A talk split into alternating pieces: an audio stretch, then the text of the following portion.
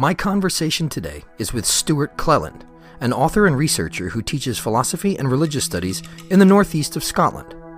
Stewart has translated what are for me three massively important works, elucidating fascinating nuances of the French occult movement The Green Book of the Elus Coens, The Master's Voice, the Letters and Rituals of Martinez de Pasqually, and Rhymes and Reason, the Lost Poetry of Eliphas Levi. Stewart is someone I consider a singularly important link in the burgeoning chain of serious occult and esoteric erudition. And his work has personally helped me in both expanding and more deeply understanding the underlying philosophies and personalities at the foundation of Western occultism, Freemasonry, and Christian magic. It was both a thrill and an honor to sit down with such an accessible and rigorous scholar to speak on a few of the traditions and personalities that have become a part of my magical DNA and are nearest and dearest to my heart. I hope you'll learn as much as I did from this enlightening conversation. I'm Ike Baker, and this is the Arcanum Podcast.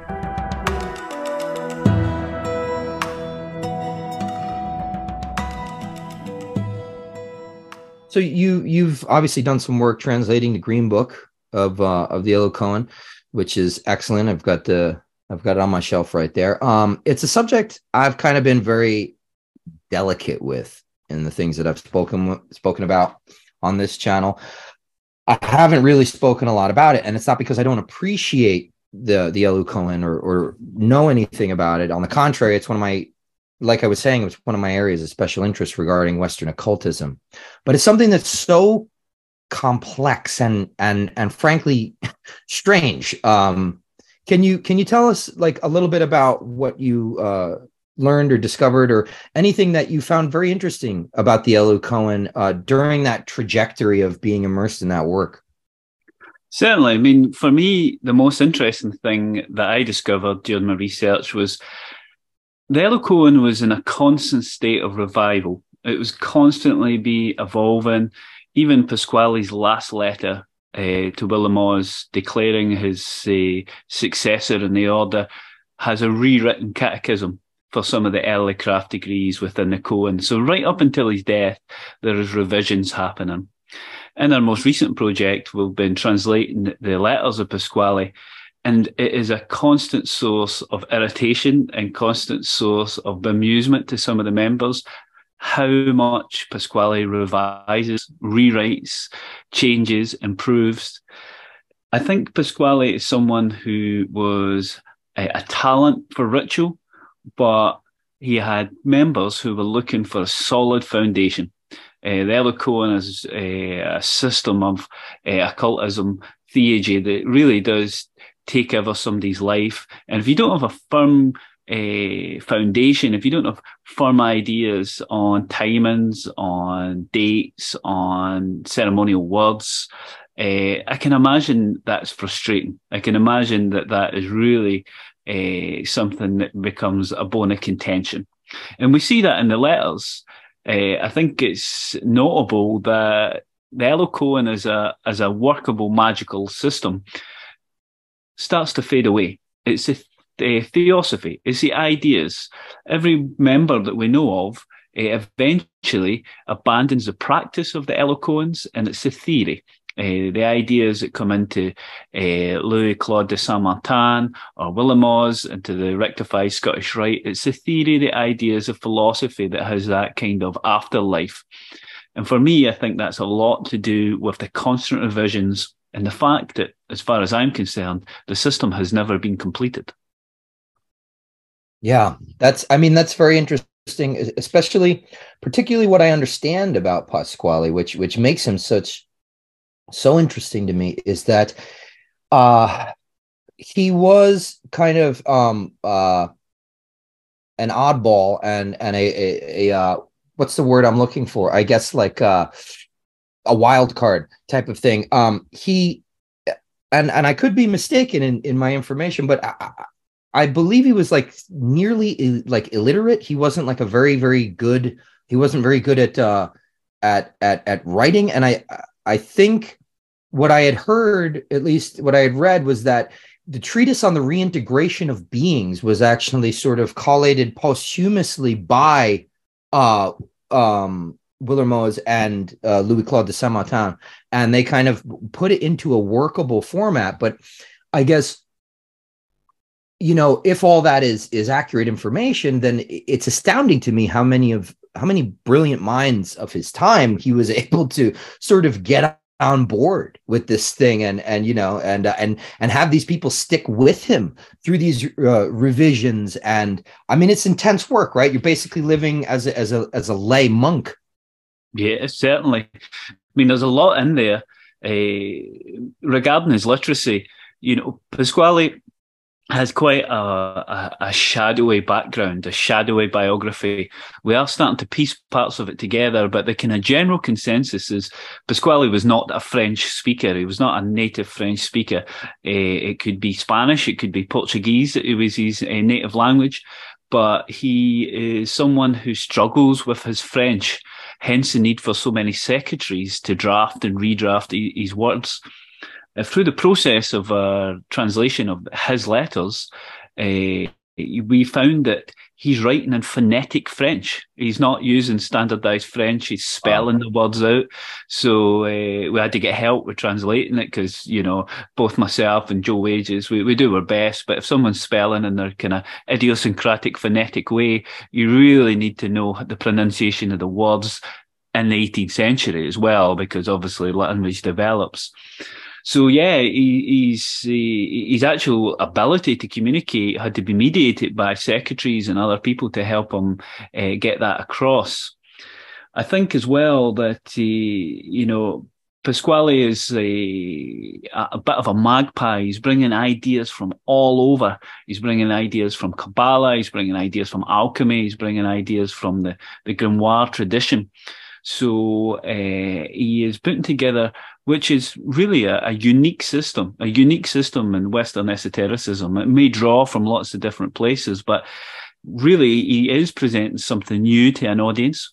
I think to understand his appeal, we have to put uh, him in context.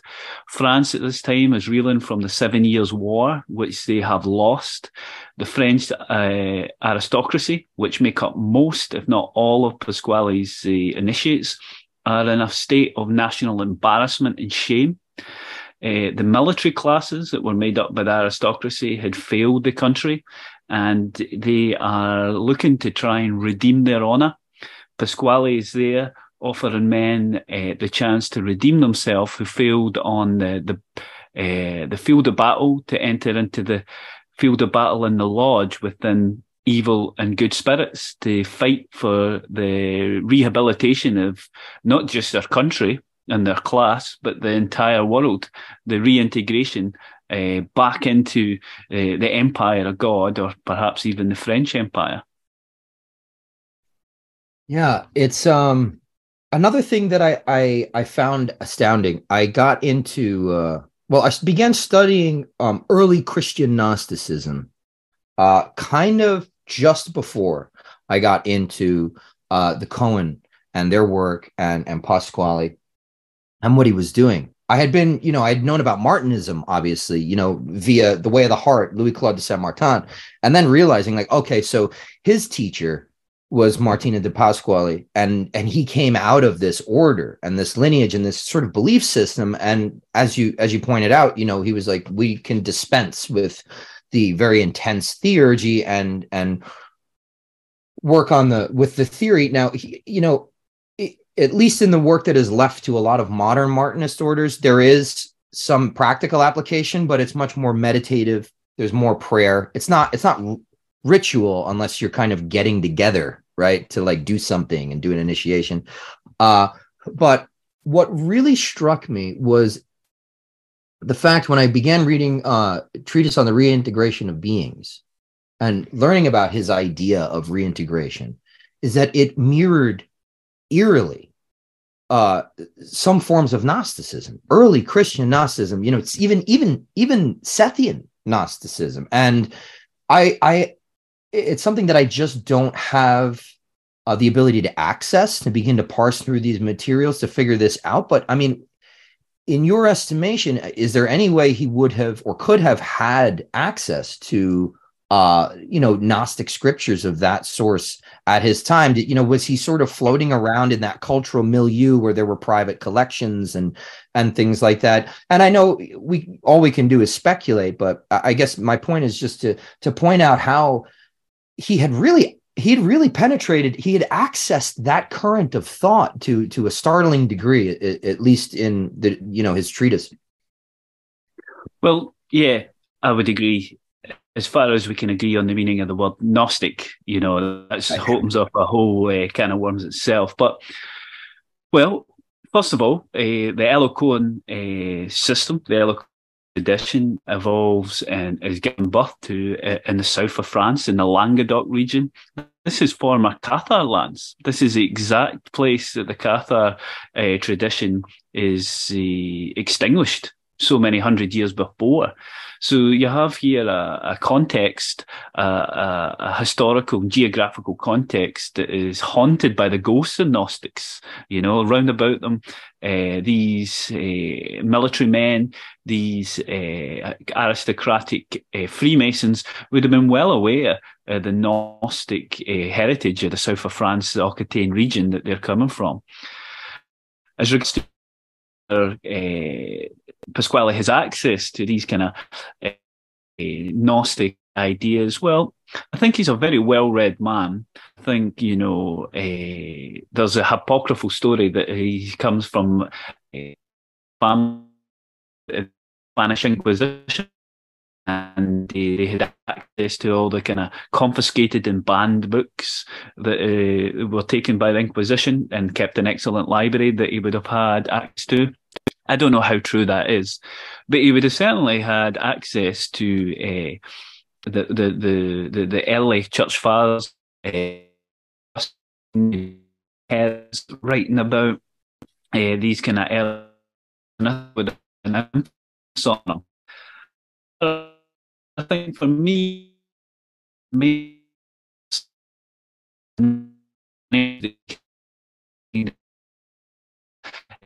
not just Gnostic. I think the Testament and the New Testament as best he can, and he finds some kind of a bridge between the two within a whole array of materials: the Gnostic, Kabbalistic, and the Solomonic magic. And again, I think throughout Pasqually's system, you see this kind of integration of the Old Testament and the New Testament. And for many people, uh, Pasqually is someone who can be described as perhaps uh, of Jewish uh, heritage, perhaps a kind of a Marrano, crypto Jew, perhaps. But again, these are all speculations. For me, I think there is a lot of what we would call Gnostic thought within Pasqually's system. Uh, and I think it's remarkable that he's come working that system out of the south of France, the Languedoc, that kind of traditional homeland of uh, European Gnosticism. Uh, you know, I thank you for pointing that out because I hadn't even put the two together. You know, yeah, obviously Catharism, right? So that's that's pretty incredible, actually. That kind of that blows some doors open for me now. Um, so now I've got this whole other trajectory to to to go and research. but um, so you're you're you're I would say that you're a fairly um prominent Mason. I actually came to to know your work through Masonic circles. Uh, obviously you you do the lecture the lecture circuit. Um, and you you've got a few uh books like you were saying you know the letters of of martinez de pasqually and and recently you've uh and you've done some work on um the poems of of eliphas levi Yes. Yeah. Uh, I guess again, you know, it's the Arcanum podcast, right? We talk a lot about ceremonial magic. A lot of the people that I have on are ceremonialists and things like that. I do have some, you know, academics like yourself and and masons and and and things like that. But I, I, like to talk about opinions. You know, it's not it's not always uh, very very strictly cut and dry. Um, what does what does the text say? So uh, on that note, I was wondering, you know, uh, being a Mason and and being immersed in all these traditions, what are your thoughts on there kind of being this idea of a masonry behind masonry, sort of a right a need to. A constant need for rectification. Do you find that that's, you know, are these interpretational differences, predilections, and things like that? Or you know, to me, masonry kind of le- this edifice it lends itself to that kind of projection uh, of of of of each of the individual uh, you know brethren, depending on how esoteric they want to they want to go, or or but but what you know what are some of your thoughts that you're willing to share, if any? Well, for me, Freemasonry is a clearinghouse it's really a, a clearinghouse for those that are interested in the Western esoteric tradition. I think that uh, for a large part of uh, occultism, uh, there is a need for a, a, meeting place. There's a need for structure. There's a need for progression, and masonry does definitely provide that uh, system, which then can be adapted and, and, and changed for whatever the personal needs are. I think for me, you know, Freemasonry is definitely a repository.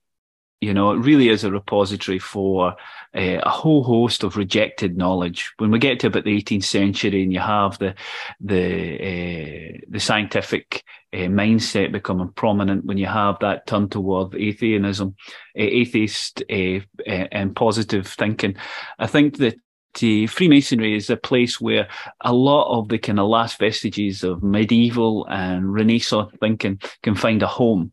And for me, you know, Masonry is that uh, kind of go-to institution that can transform and change to meet the needs of different ages. And in every age, there's a need for a return to the, the, the, the mysteries. But what that, what those mysteries are, are, are different for each age. And uh, masonry speaks to that. What the masonry was in the 18th century and what masonry is in the 2023 20, uh, is, is, completely different and yet entirely similar. It's a meeting of minds. People come to, to discuss what they consider to be the ancient mysteries. Uh, I think, you know, as we go forward, masonry is going through a bit of a renaissance with technology. I think when we look back at things like uh, the Rosicrucian manifestos and the Rosicrucian furore and how there was a kind of virtual uh, world of letters going back and forward discussing the existence of different ideas and the, the fraternity, uh, the, the different aspects of their magic and their mysticism we're starting to do that again with, with online materials, with uh, coming together from across the world to discuss on Zoom, uh, and uh, dis- disparate groups of Masons getting together to talk about ideas. So, for me, Freemasonry, like Pasqually, believed was something that was passed down through the ages, but by different names. A repository that evolved and changes and adapts to the needs of the time, uh, and uh, it's malleable. And it's something that continues to be uh, absorbing different ideas from everywhere. I think that's part of its purpose is to evolve and change and update its working tools as we go forward. Yeah, Excellent. I, I mean, I would agree with that entirely. It's, I, you know, I've gone down some rabbit holes myself in terms of projecting what I, what I think I'm seeing. Uh, a lot of it being, you know, platonic and sort of, you know, my my generation of of of, I guess, esotericist is coming out of, um, you know, the that kind of university boom. So, and we we, we all are very very we have this very Cartesian uh, you know, um, nominalist sort of training, right? Almost from birth, because you just put through that system. Um, and yet at the same time, we the suits ill-fitting. It's a little tight. So we're we're trying to to branch out. And I find that a lot uh where that is most palatable or uh, palatable for for a lot of uh, people in and I guess my social and cultural milieu over here in the states at least is is in Platonism and Neoplatonism, right? Because it's that it's that bridge of you know rationalism. It's not yet Aristotelian, right? That you know chopping everything into tiny tiny pieces and putting them in their appropriate box, but it is the beginning of that kind of you know rational um uh, a very very systematized investigation of of nature uh, but the nature of being yet at the same time it still leaves a little bit of that room that breathing room that mysticism that mystery that is you know um it's there the mystery is present in life and and so we have to acknowledge it. And and freemasonry definitely does that but you know i've i've projected a lot of a lot of things uh i guess maybe that i thought i wanted to see but i guess now that you're talking about it it's like yeah i mean it's it's kind of all there it's not it's not necessarily that it wasn't there it's just that everything is kind of you know there because it's a lot of is is, is in symbols right and symbols are up for interpretation Definitely. I mean, my interest in Freemasonry has always been from the perspective of religious studies. I've always been interested in studying Freemasonry as a, a spiritual tradition. And for me, the, the interest in the history of Freemasonry isn't to find out a history of a forgotten age. You know, it's to find out the, the history of the particular period of time that uh, I'm looking at. I mean, I feel Freemasonry tells me so much more about the 18th century when I'm looking at 18th century Freemasonry than it does about biblical times. When I'm looking at Freemasonry in the 19th century, it tells me so much more about the 19th century than it does about King Solomon's time. And I think, you know, that's, it's, that's, it's that clearinghouse, it's that sounding board for the, the hopes, the fears, the anxieties of the Freemasons themselves is what's interested. I think, you know, uh, during the 19th century, there was an anxious kind of a rebuke of esotericism and occult ideas with Freemasonry. I think they've kind of uh, there there were certain lodges and institutions that wanted to to come with a much more academic approach to the history of Freemasonry but they kind of threw the baby out with the bathwater. I think this idea that you should reduce it down to, you know, names and dates uh, and manuscripts completely misses the point of, well, what did the Freemasons themselves believe? You know, those Freemasons in 18, in, in 1780 were hundred percent convinced that they were practicing something that went back to Solomon. You know, they really believed that and it's important to uh, engage with that and go, you know, that was a spiritual belief. The reality of that isn't important. You know, if I study Christianity, I don't spend my time arguing with Christians about the historical reality of Jesus. That, that's missing the point. And I think when you study Freemasonry, to spend all your time talking about the historical reality of whether this went back to 1717 or 1717 BC, uh, it is missing the point. There's, there's, it serves a spiritual purpose. And uh, I'm interested in what that spiritual purpose was for the men who were involved at that time. So when we speak about Pasqually and Elus Coens, for example, you know, uh, personally, I am not here to talk about the efficacy of the magical ritual. What I'm interested in is in the men at the time believed it. Why did they believe it? What does that tell us about their hopes, fears, anxieties? What does that tell us about what was happening in culture or society at the time? And uh, I find that fascinating. I find that so much more interesting than uh, trying to piece together, you know, where the first mention of this word was in some manuscript, you know, and specifically dating the, they call it the idol of origin. You know, right. I'm Scottish and uh, I spend my time studying Freemasonry and the amount of time Scotland is mentioned and the idea of Scotland Uh, is enormous, you know, and it's like, well, I live here and I'm from here, and it's like, it doesn't matter whether it did actually come from Scotland or whether this branch of Freemasonry is called Scottish or anything like that. The men at the time believed that. And that's a very powerful thing. And, you know, for me, I'm fascinated in that idea about the, you know, when we speak about the East, there's so much more than a geographical location. And when you study Freemasonry, when they speak of Scotland, it's so much more than a, a geographical location. There's a there's an idea, there's an orientation there, and it's the same when we're talking about uh, Freemasonry reinventing itself. Where is it orientating itself? What are the things that those Masons at that time are interested in? That's the richness. That's the storehouse for me. Yeah, yeah, and I, I mean, we see even now. Well, at least again, you know, stateside, there is there's a big traditionalist movement actually happening now, which is is pretty interesting. You know, there's a lot of um there's a lot of TO lodges actually, uh, and and you know they have there's um sort of a, a Masonic revival symposium that gets done over here, and it's you know it is it's it's a wide I think it's a wide cross section of of the brethren, but it's it's it, it's uh, you know now that you put it that way, I'm interested to see what you know what the our time capsule is going to uh, look like uh, to to to future brethren and who's tradition? Who, who's tradition? Who's tradition? You know, it's like the, the, that this this is our tra- this is a traditional approach. Well, whose tradition and right. you know, why is that considered traditional today? Because you know, guarantee you when you look into it, it was done differently in the 1780s or the 1790s. It was like why is why is that considered traditional? Who's who who's being served by that? And what does that mean today is far more important to me than actually proving, oh yeah, that was traditional. That is right. what they actually did. I think that the uh, value in studying Freemasonry has a lot more to do with those types of questions that the tools of religious studies give us rather than the dry historical approach that uh, has perhaps been emblematic in Masonic research for the past, well, certainly until the 1960s, 70s. Yeah, uh, you know, I, I'm gonna, I, th- I think, I think it might be a, like a Terence McKenna quote.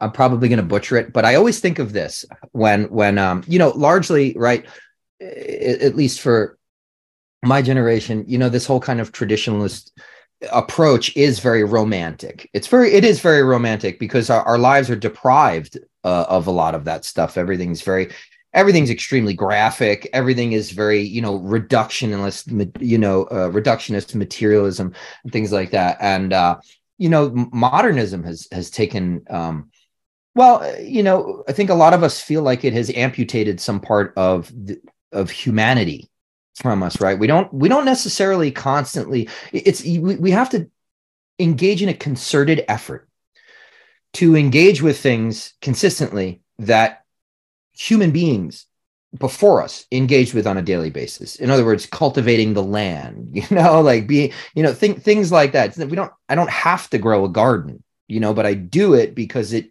it, it makes me feel more, a little bit more connected to my humanity and I, I um, anytime you know uh, they talk about to uh, uh, lodges with the the the uh, black tie and things like that, and the uh, all by candlelight and the pr- pr- processing in, which I love. Don't get me wrong, I love it. But I think of this Terence McKenna quote, and I think it goes something like, "When a society loses its mind, it like reaches back to t- to make contact with the last sane moment it knew or something like that. So it's you know it's we it's it's pretty interesting because i'm interested to see again in the future how brethren are going to look back on what we were doing and and where it's going to differ and where it's going to have parallels with with a century before us you know.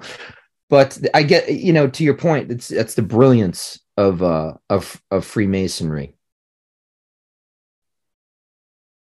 Yeah, I mean, for me, I, I tend to uh, have a reaction to the kind of traditionalist, perennialist perception. You know, I really struggle with with, with these ideas uh, that somehow, you know, Freemasonry is this kind of a fixed point in history. You know, my, my, my research into Freemasonry has shown, uh, in my opinion, and an ever evolving process, something that changes. And the idea that uh, it, it somehow uh, is fixed in stone, like some kind of cathedral uh, that you can return to at a time of, you know, uh, confusion or diffusion. Uh, I, I, struggle with that. I, although uh, I personally view masonry as a progressive thing, something that's trying to move forward. And this idea of a kind of retrograde going back to basics, uh, I can understand for that it means something spiritually for a great deal of people. But for me, you know, I think that uh, it, it, I, I, I, have a reaction to it because I, have not believed that uh, the actual Freemasons of the 18th century felt that way. They may have been talking about perennial truths, but they were interested in perennial truths within the context of their age mean, when we look back at the kind of golden age of the 18th century, you know, the rituals themselves are filled with political references. Bonnie Prince Charlie, the revolution, you know, the, the, this is the politics of their age. Now, can you imagine a lodge today that was changing their ritual to include references to Donald Trump or, you know, something like that. But that's what was happening at that time. Like when you read Masonic ritual, it makes reference to contemporary political events, what's happening. Frederick the Great, Bonnie Prince Charlie, the Jacobite uprising, British politics, Irish politics, French politics. It's all there. They're bringing a perennial truth to their context. And I think if you're looking backwards, well, how are you engaging with the world that you live in today? We're constantly anxious as Freemasons about making it relevant to the modern world. Uh, so is a look backwards going to help us become more relevant? Some people, yeah. Some people are looking for that, you know, imagined halcyon days of yore. But I think, you know, the history of Freemasonry has shown to me that uh, the uh, projection or progression of Freemasonry has always been wedded to the age, always mm. been interested in contemporary events.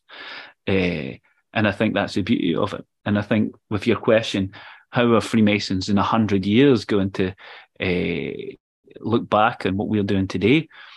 Well, if they look back and see a generation who were constructing a fantasy past rather than engaging with the problems of the age, it might not be a positive. That's an excellent point. That's an excellent point. And and I mean any tradition that is living has to evolve. You know, it's it has to be a living tradition rather than a museum of ideas. So um yeah, that's a great point. That's a great point. Um but uh I wanted to talk a little bit about Eliphas Levi. Uh, he's another guy who is just incredibly interesting to me and to everyone else. I think in the occult movement, um, he's he's kind of a fairly enigmatic man. To to my to my understanding, he had training as a journalist um, at, at a certain point, so he had this really, I want to say, cryptic enough to get you interested, but also slightly sensational way of talking about the occult. Obviously, in that that time um, around the uh, the French occult revival. Um, so, uh, what what are your thoughts on him, and or some of your thoughts on him and his work? I know you you translated his, some of his poetry. Yeah, I mean, an enigmatic figure, uh, living at a real uh, time a great change, you know, real social change, cultural change. And uh, for me, translating his poetry was really for the first time me looking in any great depth at Eliphas Levi. And I still struggle uh, with Eliphas Levi and conceptualizing them and placing them in the kind of my, my kind of uh, philosophical landscape we recently discovered uh, a manuscript in the Sorbonne or that was owned by Papus, of course, that kind of great uh, originator of Martinism in many ways. It was him that pulled together what we would call the Martinist tradition. And he had uh, a manuscript of Eliphas Levi's poetry. Uh, and I was keen to to read this poetry uh, and to try and put it out there. It is bad poetry. it's not good poetry. And uh, please, if you do uh, purchase were book, my, my, book of uh, Levi's translations. It's not my translations, honest. It's Levi's bad poetry. Uh, please believe me. but it isn't good poetry. It, it's pretty bad poetry. But his ideas are there, uh, and the ideas that he, he was grappling with. Eliphas Levi is living at a time of uh, great change. Uh, there had been multiple uh, revolutions in France at this time, great social upheaval. And uh, Pasqually speaks, uh, sorry, Levi speaks to that. What you have with Eliphas Levi is somebody who uh, is interested in trying to bring together disparate ideas, trying to bring together and congeal different points of view. I think for a lot of people, they would be surprised to know that Eliphas Levi in his youth was a socialist and he was very interested in socialism uh, and change. And for him, occultism was a way of bringing about change in society. much in the same way as socialism, and the two could come together uh, in a way to try and bring a kind of utopian future. There had been many uh, thinkers in France uh, at his time who were working towards building utopian ideas for France. And the Levi is bringing those ideas into that contemporary setting. Again, he's living at a time where uh, there is a movement towards romanticism. Uh, he's trying to bring together ideas to do with mesmerism and medieval ideas, Catholic ideas, science, and he's trying to fuse them together into a way of working that will help change the world into a more just uh, and community based uh, society. And again, for me, that intersection between socialism and occultism at the mid-century France is really, really interesting. Uh, I am not a practitioner in any magical order. So the efficacy of his ideas have never really been at the forefront of my mind. Uh, I'm interested in how philosophically he represents a kind of bridge between two different ages. This idea of fusing together uh, the science and magic, uh, science and occultism to build this future. this kind of utopian idea of where we could go and what was possible. Yeah, it's you know, as you were as you were explaining your understanding of what he was trying to do, it, it, it sounded a lot a lot like Pasqually, also, right? Pulling from here, pulling from there. The ultimate aim being this transformation of mm-hmm. uh, of everything. What I there's a couple of things about, about Levi. I've spent a lot of time in his work, right? Because I, I'm a Golden Dawn practitioner, the Hermetic Order of the Golden Dawn, and they were looking to his works you know um, they they flattered themselves i think the early founders of the golden dawn that uh, their their cipher manuscripts from which they culled their curriculum and ritual was signed by Eliphas Levi. You know, apparently he, you know, he his eyes took a look at this type of thing. So I I spent a lot of time and and if you read like the the doctrine and ritual, you can see just how much uh they were pulling from from Levi. I mean, a, a, a lot, a lot. I would say, you know, um, there isn't much in the doctrine and ritual that wasn't somehow incorporated into the Golden Dawn. So spent a lot of time uh, reading that,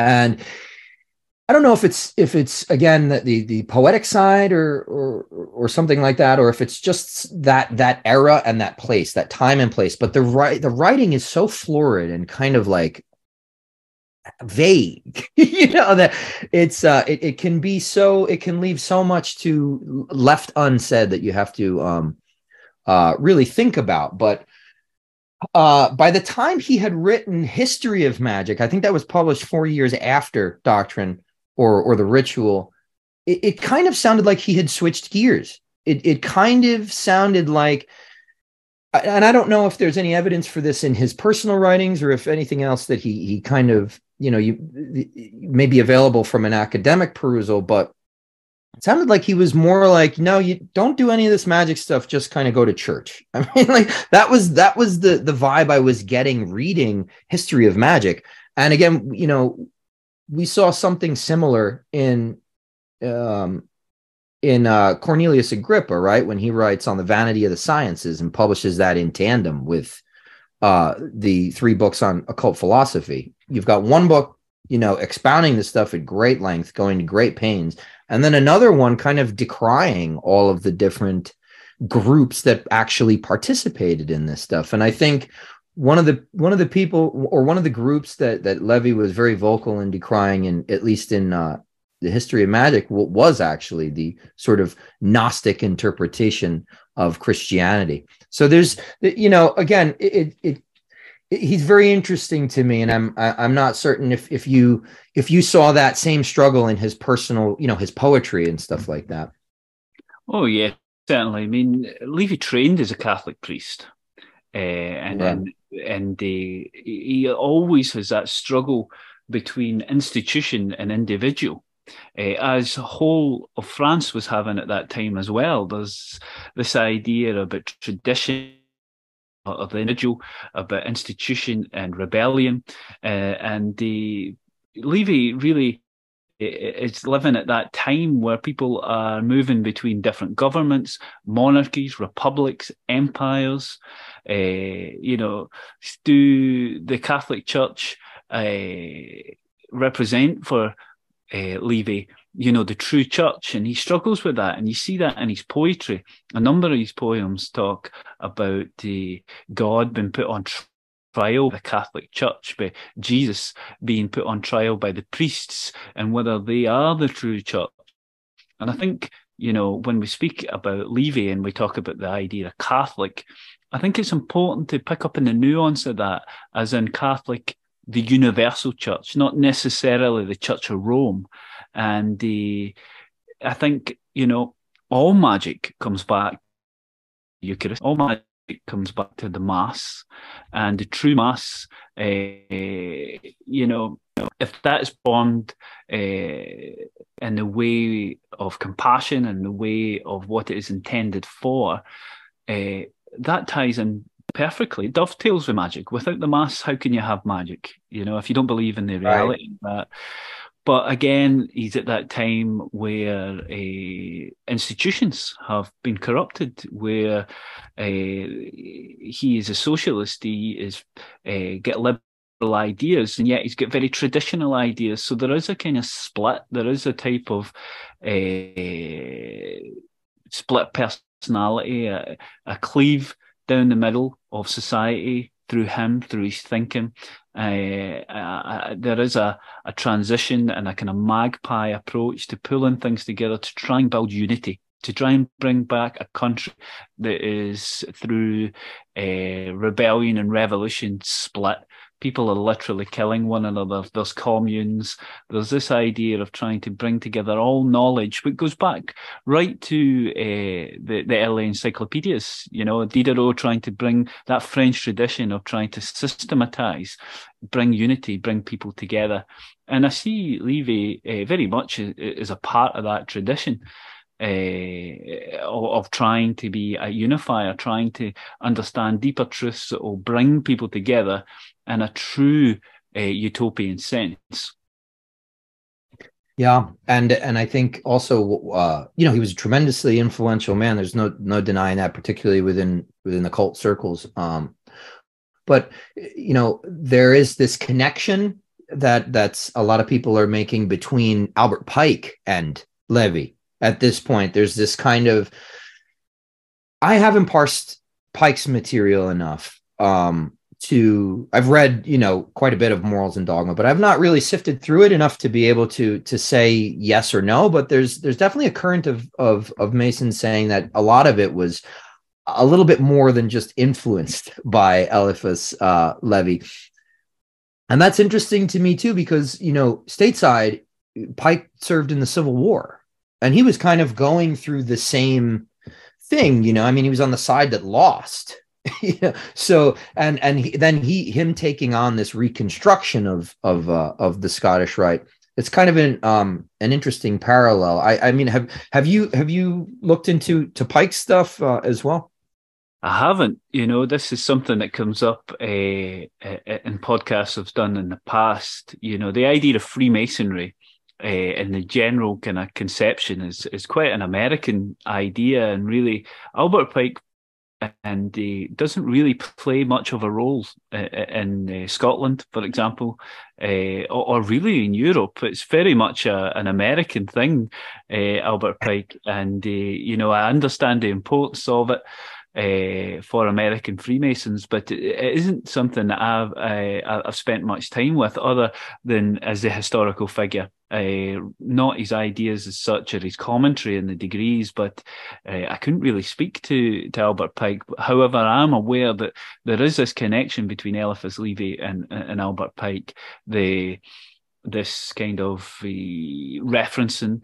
Uh, and you know it would be wonderful to try and find some kind of reference in Albert Pike to perhaps uh, you know the astral light or something. Yeah, yeah. I am not the person to speak to that, unfortunately.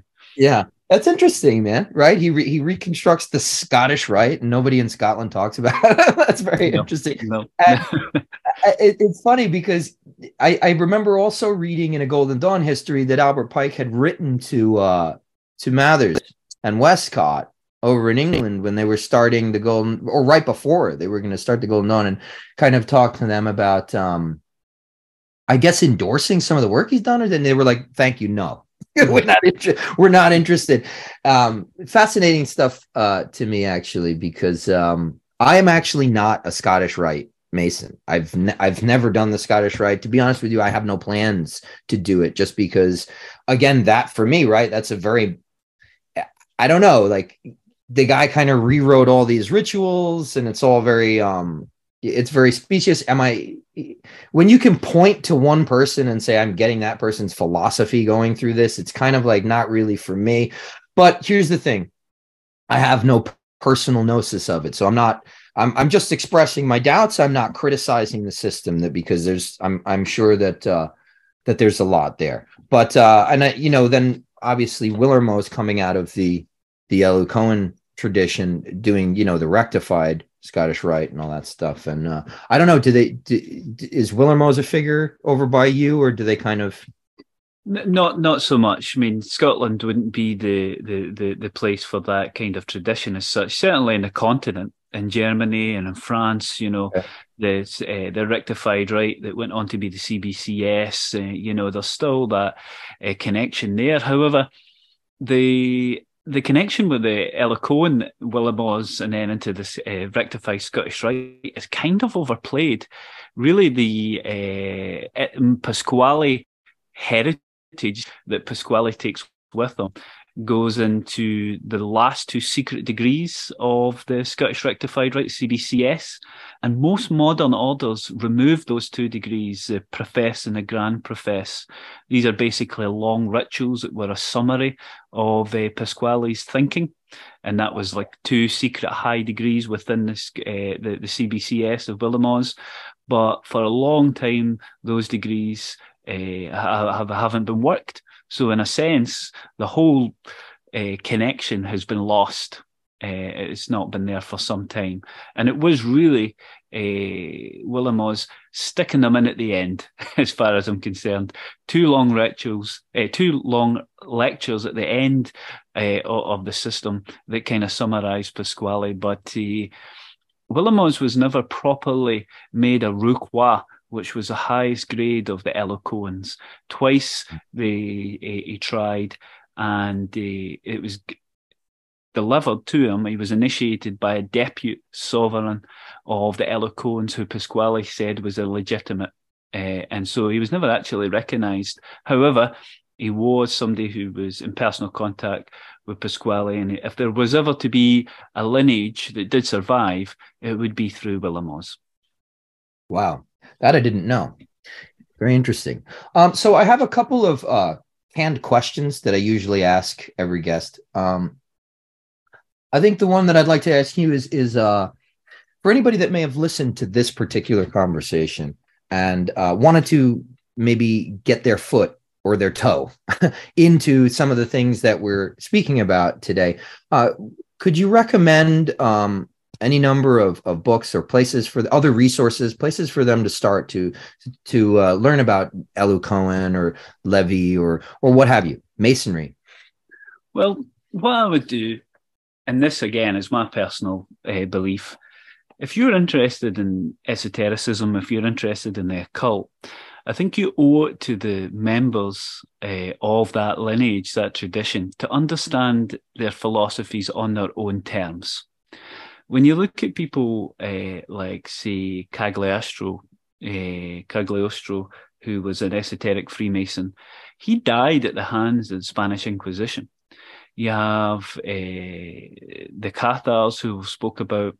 There's a whole host of people in history who have literally been uh, executed and burned in order for you to get the knowledge that they had.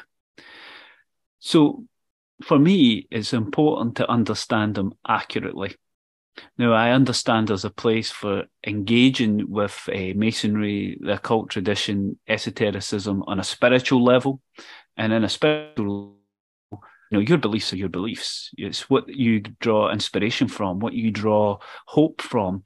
Uh, and the historical reality isn't really uh, too important. However, I think we still have a duty to these people in history who literally gave their life for that knowledge to be passed down to try and understand it as best we can and not through some artificial sun uh, of modern you know spiritual interpretation so for me it would be always go back to the sources try and find the best uh, translations of the original sources However, secondary uh, literature is very important as well. And I think for anybody, I would ask them to start with a, a previous professor of mine, Nicholas Goodrick-Clarke, uh, An Introduction to Western Esotericism. That's a very uh, concise, academic, and easy read if you want to understand the actual tradition and its historical context.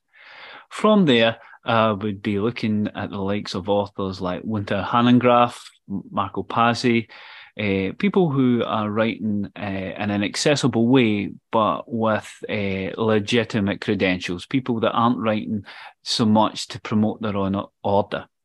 When it comes to the Elus it always surprises me that there is an interest in the Elus because it's a highly, highly obscure and specific thing. You know, to have a kind of interest in Elus Coen perhaps necessitates some kind of interest in Freemasonry, some kind of interest in the grimoire tradition, some kind of interest in 18th century France. So there's actually quite a lot of background uh, required for that. However, I think anybody who's interested in ceremonial magic will find a lot of work, uh, a lot of uh, help in Dr. Stephen Skinner's work, for example, is going to give you that kind of base and the resources to kind of enter it. I believe David Rankine has now brought out a, a, a grimoire encyclopedia, which is going to be invaluable. And again, I think whilst I often say that this is a wrong thing to do, I think if you're coming in for the first time, trying a bit about the Golden Dawn to begin with to get your idea and you know what a, a a ceremonial magical order would have been like because of course Elus was probably the first fully functional magical order with like a progressive system. Uh, and I think working around about these kind of more common ideas and common traditions will set you up for stepping that toe into the Elus Coen because it isn't something that you just rush into. There's a lot of in-house language. There's a lot of Masonic kind of history involved. There's a lot of uh, uh, background reading before you can even get a basic understanding. I think I would uh, definitely start with those types of sources before moving into the Elus Coen. Great. Yeah. So, Stewart Clelland, thank you so much um, for for coming on and having this conversation with me.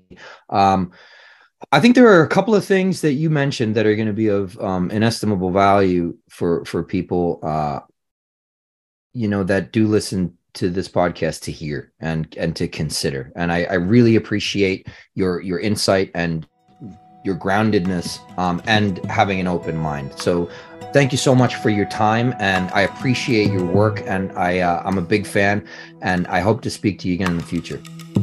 Thank you. Thank you for the invitation today